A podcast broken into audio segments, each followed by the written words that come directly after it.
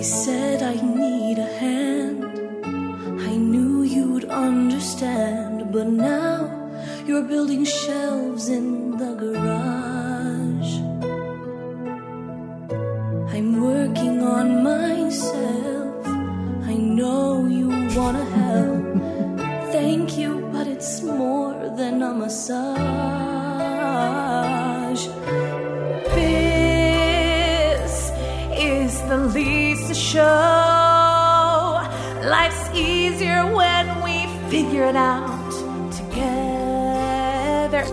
welcome to the Lisa Show. Coming up on this episode, is it unreasonable for you to expect your partner to bring you a Pop Tart in bed? And how do you actually belong to yourself? This is The Lisa Show, where we take a good look at life.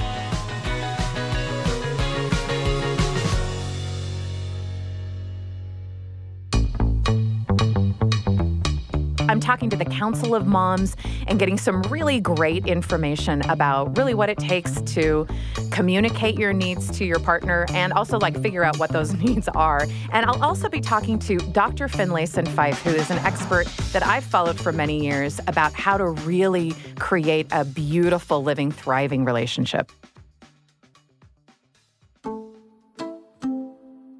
Okay, so here's my disclaimer for this episode. If you haven't figured it out, we're talking about self care and how to balance it with having a partner. And I'll be honest, this is weird for me to talk about because I'm single and, and, I'm widowed. So I have this solo parenting kind of identity, and, and I'm trying to figure out how to sort of navigate this right now. But when I think about it, I do have 25 years of marriage experience, and that's not nothing. It's just not my situation now. So I've thought a lot about this. Um, and as a single mom, I see the benefit in having this discussion because there's an application. It's different, obviously, between different kinds of relationships.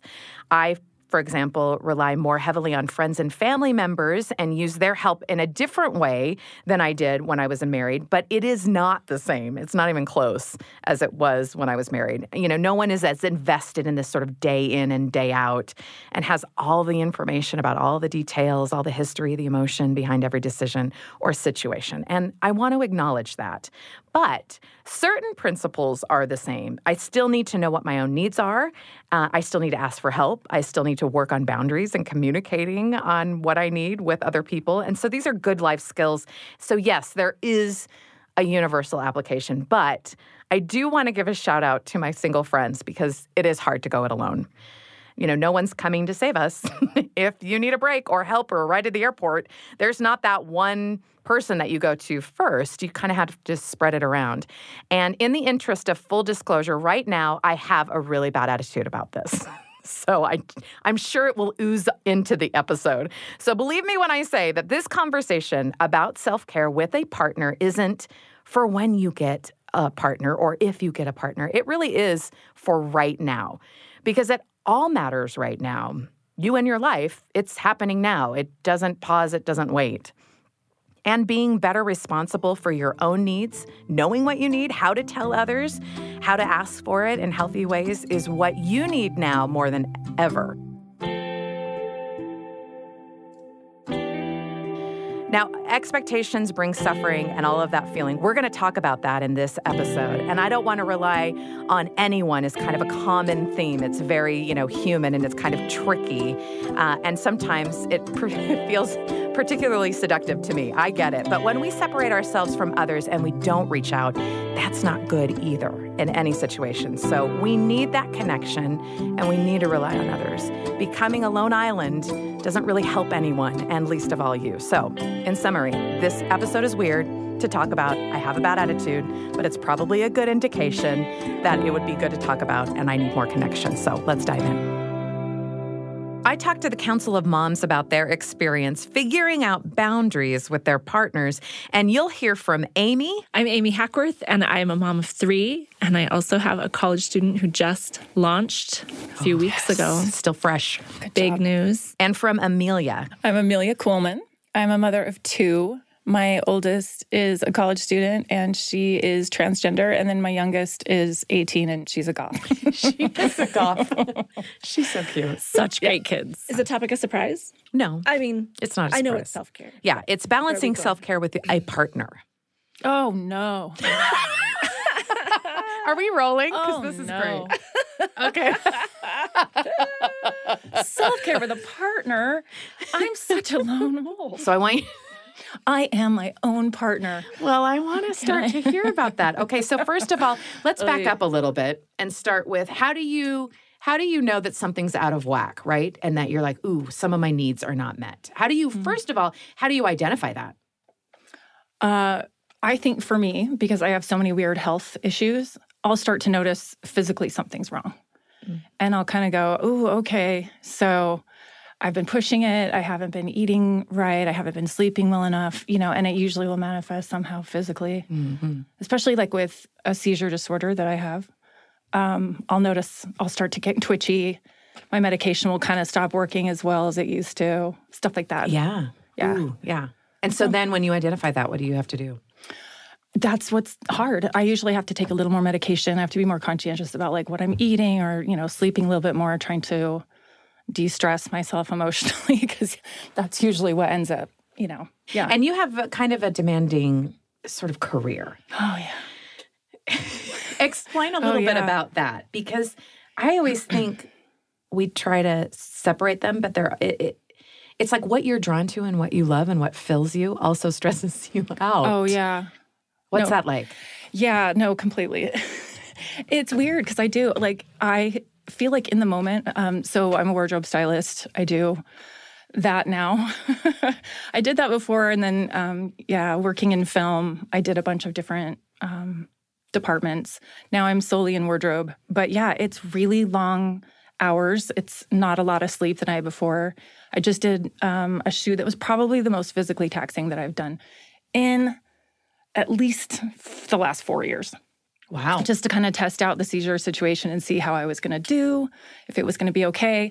And yeah, I had a couple of uh, you know nights where I would just get an hour sleep, and the next day, no bueno. it was not, not good. No, it was not good. Um, but I do. I love my job, and so it's really hard to navigate that. I want to push myself, and you know. In film, when you're one of the only females, as you know, Lisa, it's like you have to kind of represent. Like i want to show that i'm as tough as the big boys that i can hang with you know the biggest grips. You know it's like i want to make sure that i can physically do everything i need to do without any help. Yeah. which is so dumb. I can do it by myself. yeah exactly. People like can i help you carry that you know enormous tub of shoes or whatever it is? Or, and i'm yeah. I have to fight the urge to be like no no no i, ca- I got it. Because i did that for 20 years and now i'm like Paying for it. yeah i'm paying for it and i have to go yes please can you help me Yeah, and asking for help. It's mm-hmm. just such a basic self care like principle, but I get it. Like being resistant to that because of good things. I'm independent. I can do it. I don't want to ask anybody, put anybody out, and I- Yeah. I don't know all those false narratives that we say that somehow there's some sort of like honor in it. Carrying Why- a tub of shoes by myself means I have value. Yes. Why do we think there's honor in that? Like, I don't know. Somehow, I I give myself a weird little dopamine hit every time I'm just like, mm. I don't need anybody. I got this by myself. Well, I just am fascinated that Amelia's are physical signs. Mine are emotional signs. I think I get snippy. That's probably my biggest my biggest tell. And it has taken my loving partner to help me see that. Over the years, he'll kind of check in first, and then I'll be like, "Oh, yeah, you're right." And now I see it myself all the time. So I just get a little edgy. Things just are a little more irritating hmm. than they were, you know, last week or whatever. And then that's when I have to stop and think, okay, what's going on with me that whatever, these shoes in the doorway, this kid who won't get out of bed, whatever, is like about to send me over the edge. Like, Yeah. That's when you know things are off. yes, yes. So then, how do you identify then what it is that you need? Like for Amelia, she's like, okay, I got to check my meds. I got to check sleep, physical. Then, then what do you do? I think for me, I must always need some time on my own. I just need some quiet time to sort of reset. So a lot of the time that is for me writing, like journaling, the kind of journaling that I don't want to share with anyone. You know what I mean? Oh, I'm yeah, using that term. if somebody ever read that, Oh boy. my sad, sad blue Yeah. journal uh, Yeah. would not be good. Yeah. Burn upon my death. right? Yeah. No, but or for publish. Or publish. no. All I right. know. I guess I don't We'll care. it. Yeah, it's a debate though. It's a debate, right? Because there's a lot of wisdom in that for sure. I always think I'll go back and edit it. I'll go back and take right. out the really rough parts, which I'm never going to do, of course. So for me, it is like time to myself to write. Sometimes just a quiet walk is all it takes. Usually, it's it's because I've been ignoring something that I know I need to take care of. And it's rarely a physical thing, right? It's something, maybe there's like a situation that I don't want to think about. And so I'm mm-hmm. like shoving that a little bit to the side of my mind, carrying on as though it's not there, right? And then it becomes a little heavier. And I realize, like, oh, I have to just slow down and think about that and give it the space. And uh, Yeah. that helps a ton. It's one thing to know what you need, and it's another thing to negotiate with a partner. So, how do you do that? How do you negotiate, take care of your own self needs, and, you know, encourage your partner to, or negotiate the time to? I mean, there's so many facets to it. Oh, man. Yeah, please teach me. I, I have the hardest time diagnosing. That's what I have a hard time because yeah, I have a great boyfriend who is awesome and would love to be supportive. Yeah. And he's always like, "What can I do?" He asks me all that, "What can I do? What can I do?" And I'm like, "I don't know." Cuz I have a hard time figuring out what I need. Yeah. I need help diagnosing Yeah, my yeah. own self, my own emotions. I yeah, I'm it's at it. tricky.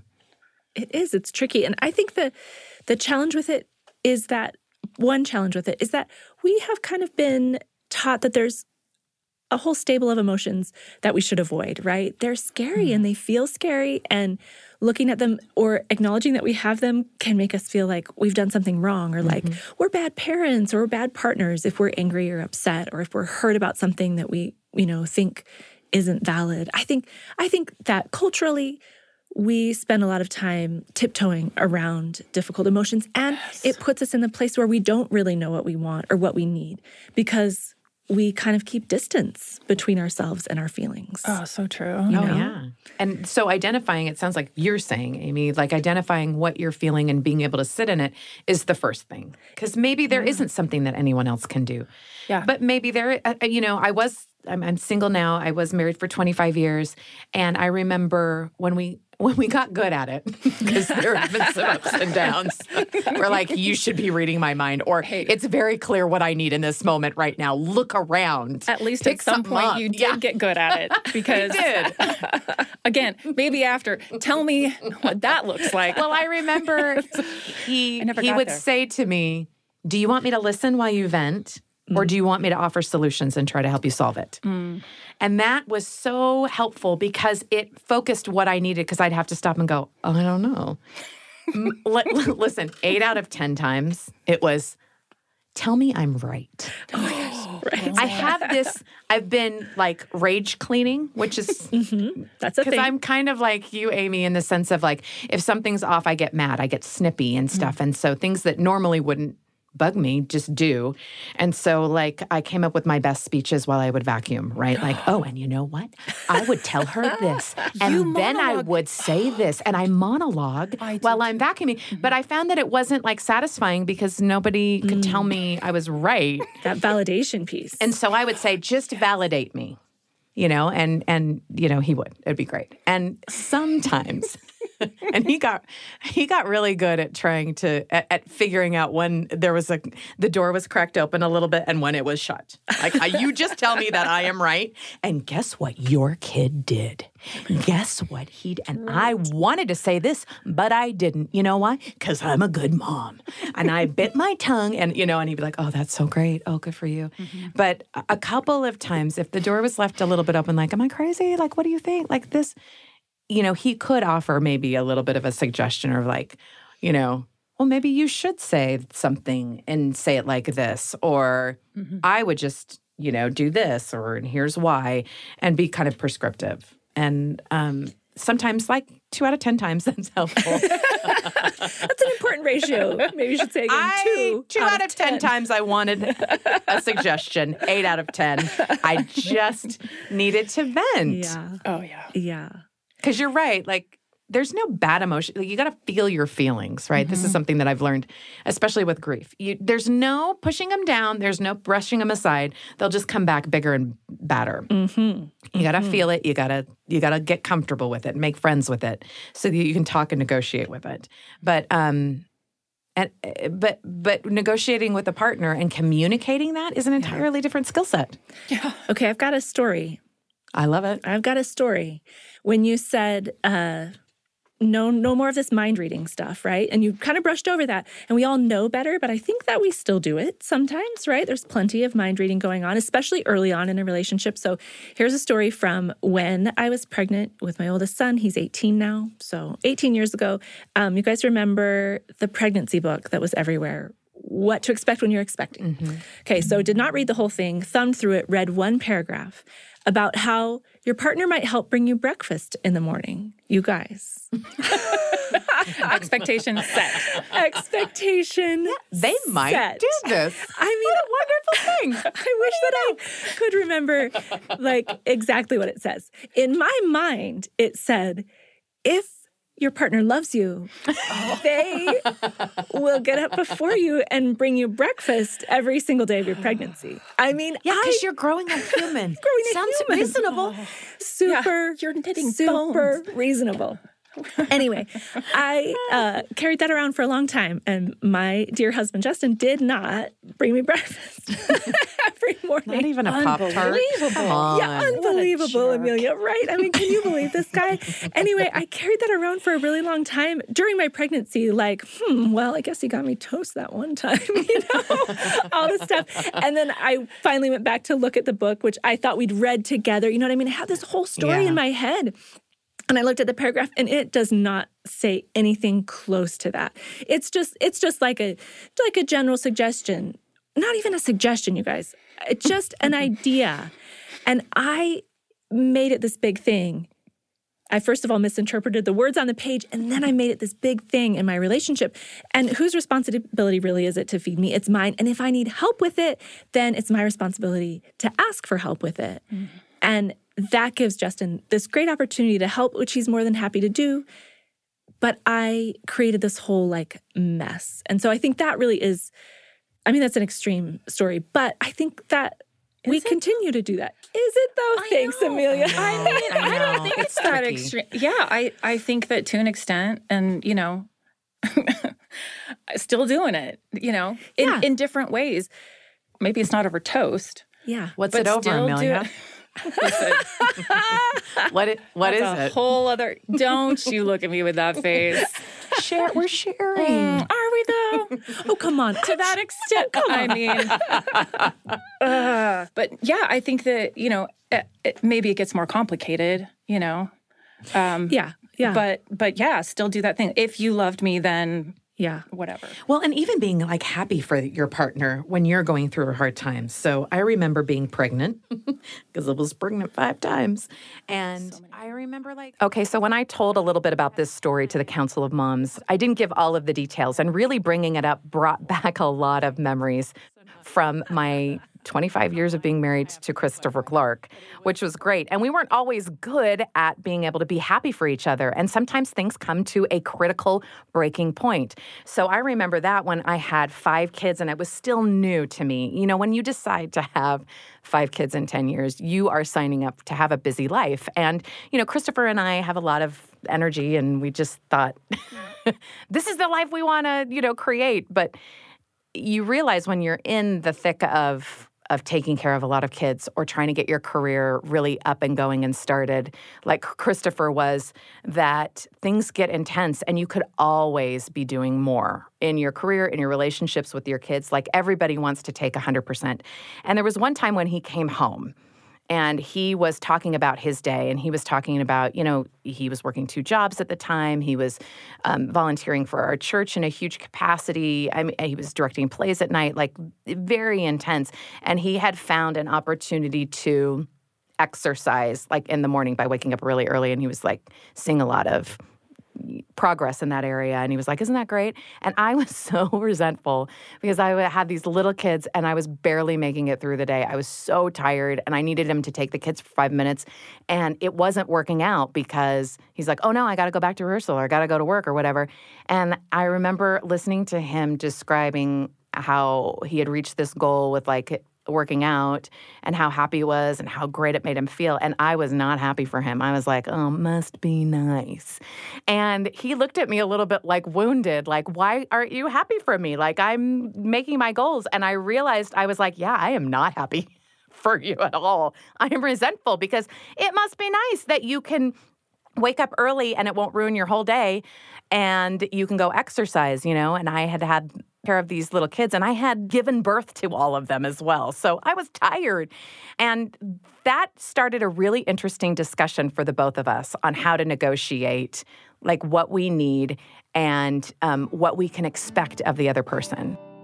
You know, he was a little wounded that I wasn't happy for him, and I was resentful that he didn't see how insensitive that was of talking about it. And that led to um, some really great discussions and honestly reconfiguring our schedules so that there wasn't that kind of resentment. I had to take ownership and responsibility for my own feelings of like, listen, if I'm not living the life I want to, then I need to make changes. And he was willing to give me the benefit of the doubt, and I was willing to give him the benefit of the doubt that this wasn't malicious, that this wasn't an, we the one wasn't trying to take advantage of the other, but that we just didn't know what we didn't know. And we did change our schedules, and we did really talk to each other more openly after that about what we were struggling in, and you know, trying to be really happy for the others and their successes as well, because it's always an ebb and flow. But I just remember that moment, and I was trying to explain it to the Council of Moms as saying that, you know, because relationships are living and thriving, this isn't a one time conversation. This is a conversation that you'll need to have continually throughout your relationships.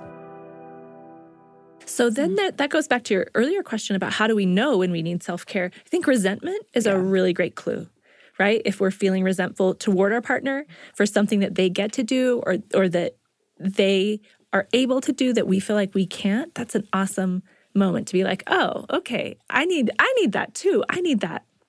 Whatever it is, it doesn't look the same, right? Because you're pregnant, so you need something else, and it'll never look exactly the same. Mm-mm. But I think resentment is another good clue yeah. for knowing when. I do too. And we, that there's sort of like an ebb and a mm. flow in that relationship um, with being able to express that or not being able to express this. I don't know.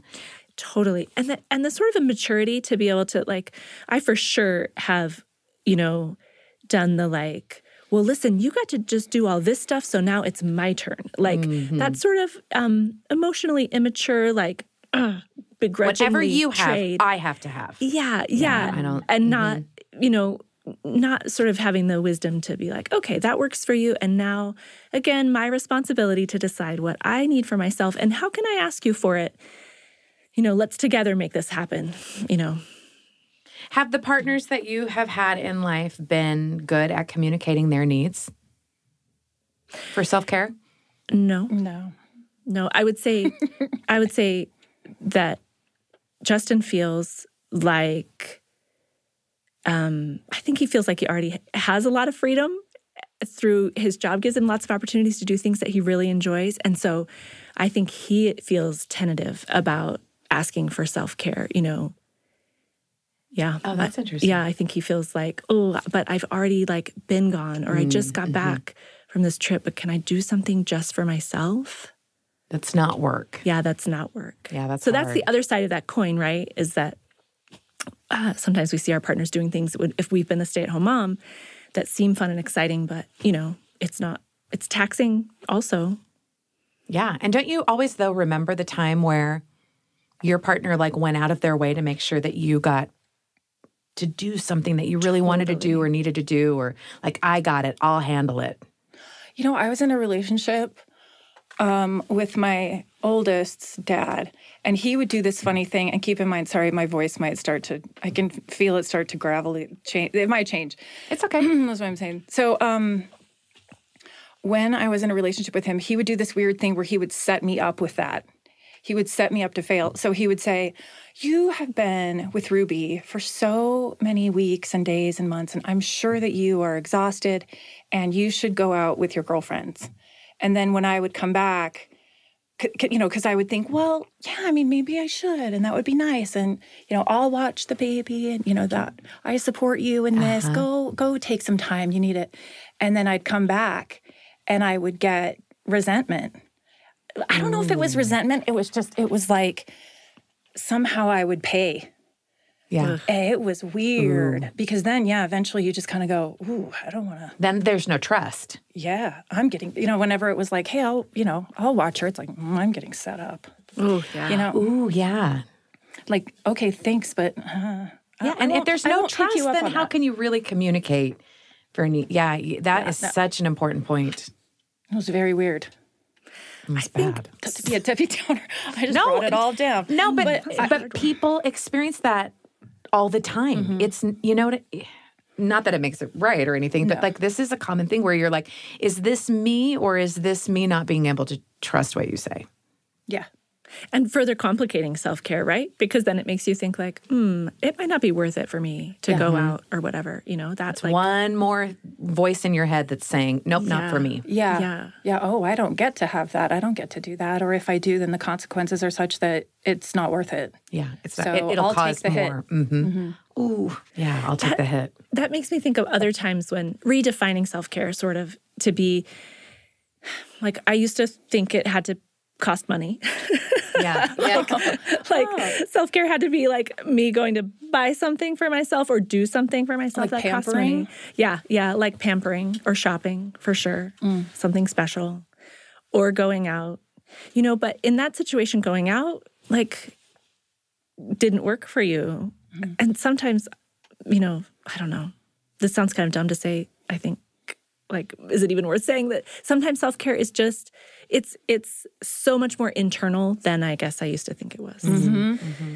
and then even when you're negotiating Agreed. with a partner even yeah. when you're trying to yeah. include somebody else in it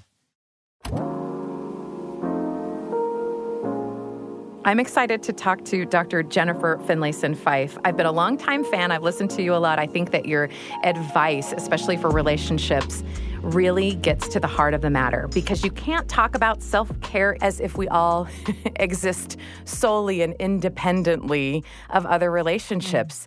So, particularly mm-hmm. in relationships, in marriages or partnerships, sometimes there's a giver and sometimes there's a taker traditionally. I'd like to start out with those who are maybe always compromising, not really sure what is a need and what is just something that you want in a relationship. Mm-hmm. Yeah, well, of course, it isn't always women who are the givers. It can go sure. the other way. But women have often been taught that to be the right kind of woman, to be a good woman, to be a desirable woman, is to self sacrifice, to put your desires second, to to suppress really aspects of your own development and that will make you not a threat to a man or you'll be able to fulfill a need for a man. So a lot of people enter into partnership with that message in their hearts, even if they haven't fully articulated it to themselves that way. And so they learn that a way to be in partnership is to be needed in a sense, right? Uh, like to fulfill or to support and to compromise aspects of themselves. And in the long term relationship, this seldom goes well because if you sacrifice your own development, your own well being, well, then the marriage really can't thrive so it's a miss, it's an ideal that we often learn, but it actually doesn't work to have a thriving, happy relationship and to do that excessively.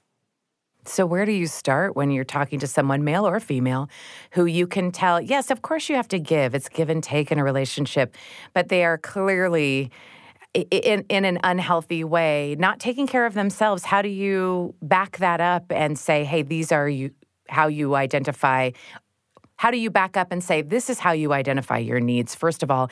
And then next, this is how you mm-hmm. communicate them to your partner? Mm-hmm. Well, I. I'll explain maybe if it's helpful. I don't tend to talk in terms of needs. The reason why sometimes I resist the framing of needs, but the, I understand perfectly what you're saying, is because sometimes people use it to entitle, like I have needs, or you have to fulfill my needs, or you're supposed to serve my needs. So sometimes it's just that we use that language in a way to get more into the framing of being owed things or feeling like somebody should be taking care of us, as opposed to the question that I know you're driving at, which is, what do I need and what do I need to stand up for and what do I need to make room for to thrive in my life? What is it that I need to pay more attention to in order for me to be Absolutely. whole? The the thing that I talk to women a lot about is why we're doing the things that we do or or in partnerships, right? Because a lot of times we have covert agendas in our giving that we haven't even admitted to ourselves. I'm going to sacrifice all this, but then I'll be appreciated. Then I'll be valued. Then I'll never be left, you know. And so sometimes when our covert agendas don't get fulfilled, we feel resentful. Like it doesn't accrue to us feeling loved or feeling good about ourselves. And so a a really important signal for women to look out for in themselves, I keep saying women, but I mean anybody in a partnership, is resentment. Because resentment is often what you feel when when you have made decisions but you have expectations attached to those decisions that other people should fulfill. And when it's not happening, there's often a covert anger. And understanding what's that's what's going on there is very very important. Like what am i angry about? What was i expecting? Right? Um, but it's often what we're trying to do and it's a very human thing and men and women do it um, sometimes in different ways but we're looking for a sense of self in our partner we're looking for them to make us feel good about ourselves make us feel desirable make us feel loved and so sometimes we're trying to do things against our own well being to earn that love or to get that approval. And that's that's usually the issue. I tend to think of it that way more in terms of I have needs. Now, I don't mean that human beings have no needs, but instead, like, can I live with what I'm actually choosing?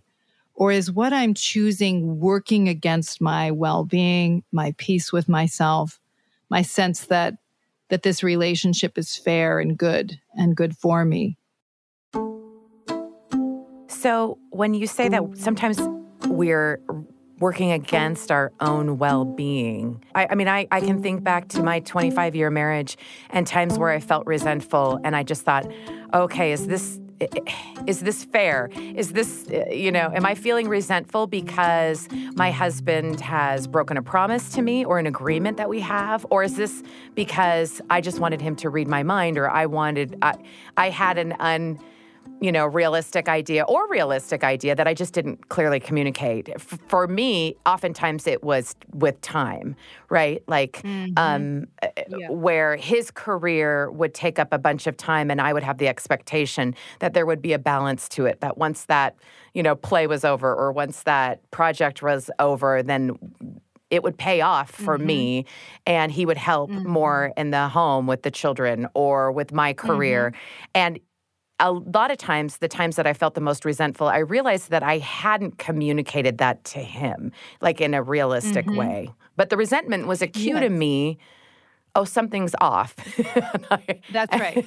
And that's yeah. when I started looking around like, oh, wait, why, why am I so mad? That's right. So, so the resentment can be, or the anger can be a really important signal. Sometimes we're taught that we shouldn't feel those feelings. And so we don't pay attention to them rather than recognizing something's not working for me and something doesn't feel right or fair.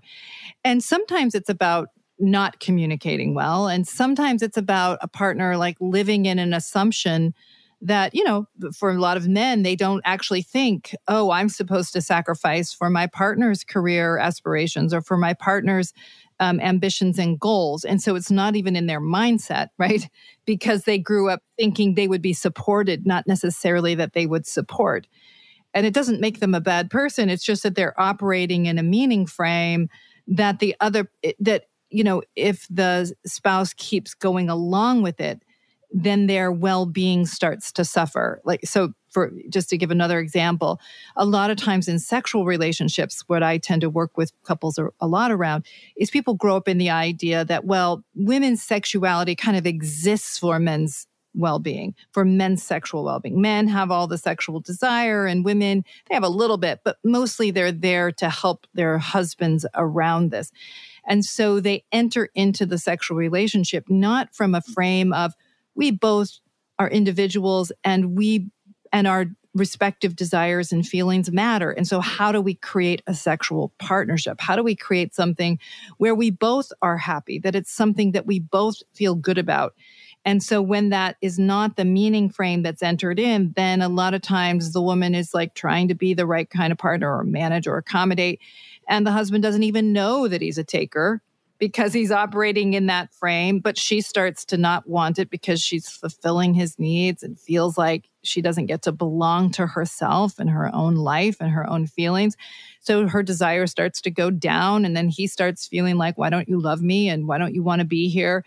And then his desire goes up because he's looking to her to feel good about himself that I am desired by you. And so then these resentments start to happen in both partners because they're looking to the other person to manage a feeling about themselves, but they're also participating in a partnership in which it's not about two people thriving, but one serving the other. So, I mean, you've explained it so clearly. It makes sense about how this can happen so often, you know, especially in such an intimate relationship. So, how do you break through and break that kind of pattern so that both partners are? And again, sorry to, to use the word needs, but like have their needs mm-hmm. met while, you mm-hmm. know, with that with that kind of like self nurturing, while also being a really good partner, which I think most people want to be. Yeah, I have a podcast that I call Room for Two, and it's where I'm working with couples. And the, the reason why I called it that is, well, the double entendre, but that is that when couples are happy, they really are making room for two people to thrive in their respective ways.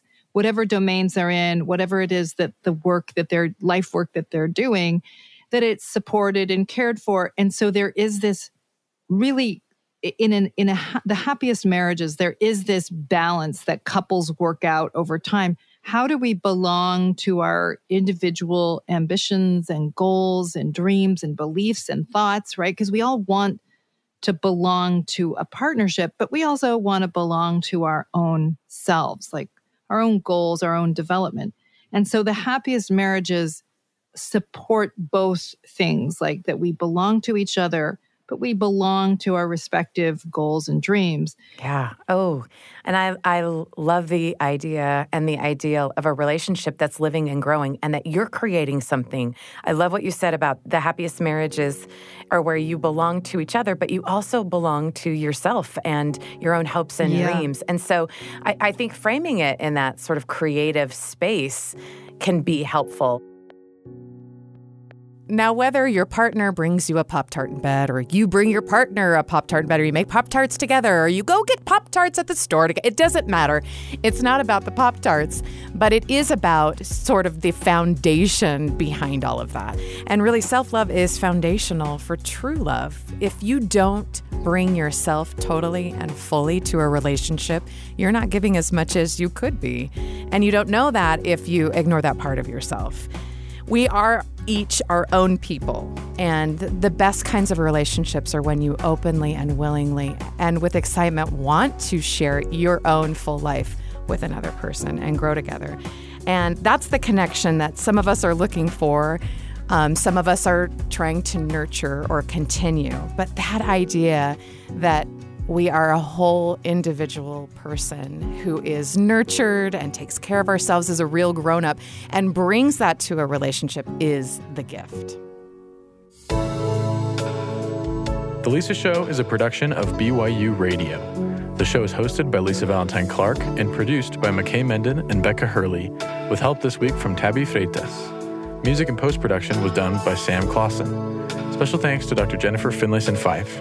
You can find more of her work at finlayson-fife.com.